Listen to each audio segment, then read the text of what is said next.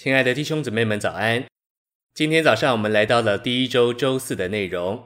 今天有三处的经节，分别是希伯来书十一章七节，挪亚因着信预备了一只方舟，使他全家得救，并且承受了那照着信而得的义。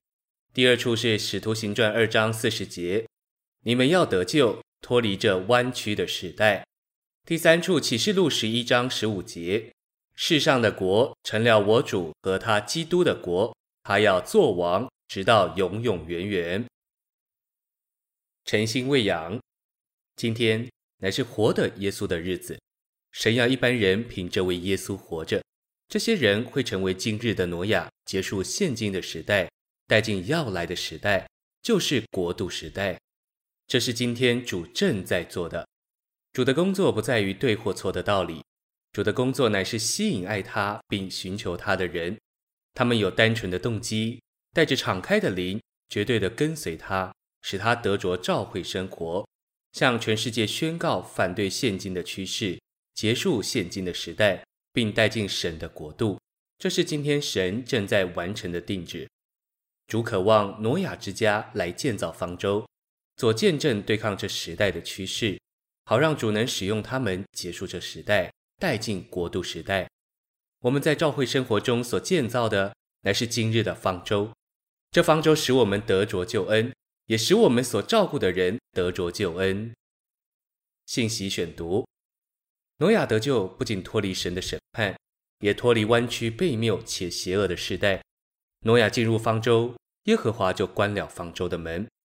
神似乎是说，即使你改变主意，你也不能出来，我将你关在里面，你必须留在这里。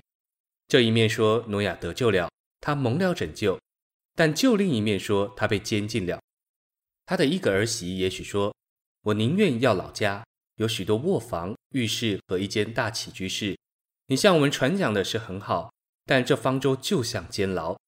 挪亚可能会回答他的儿媳说，我能做什么？我能去哪里？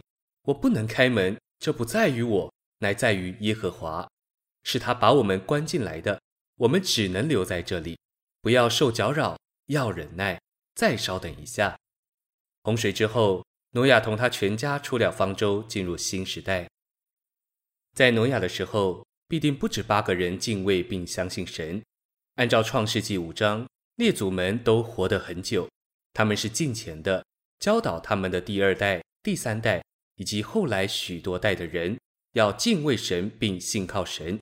因此我们能确信，除了挪亚和他的家人之外，必定还有许多其他人相信神。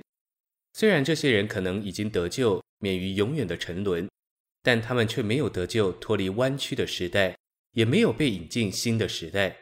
有些人也许会质疑，在方舟之外的人怎么会是得救的？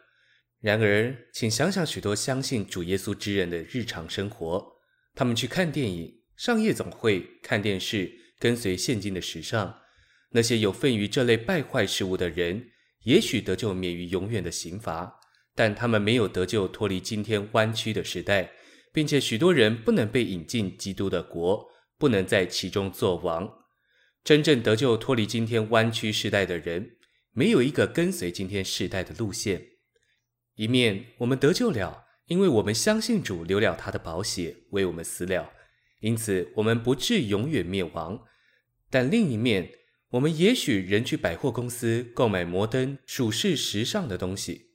如果主明天就来，我们有把握他会将我们引到他的国吗？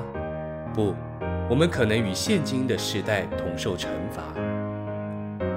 谢谢您的收听，我们明天见，愿主与你同在。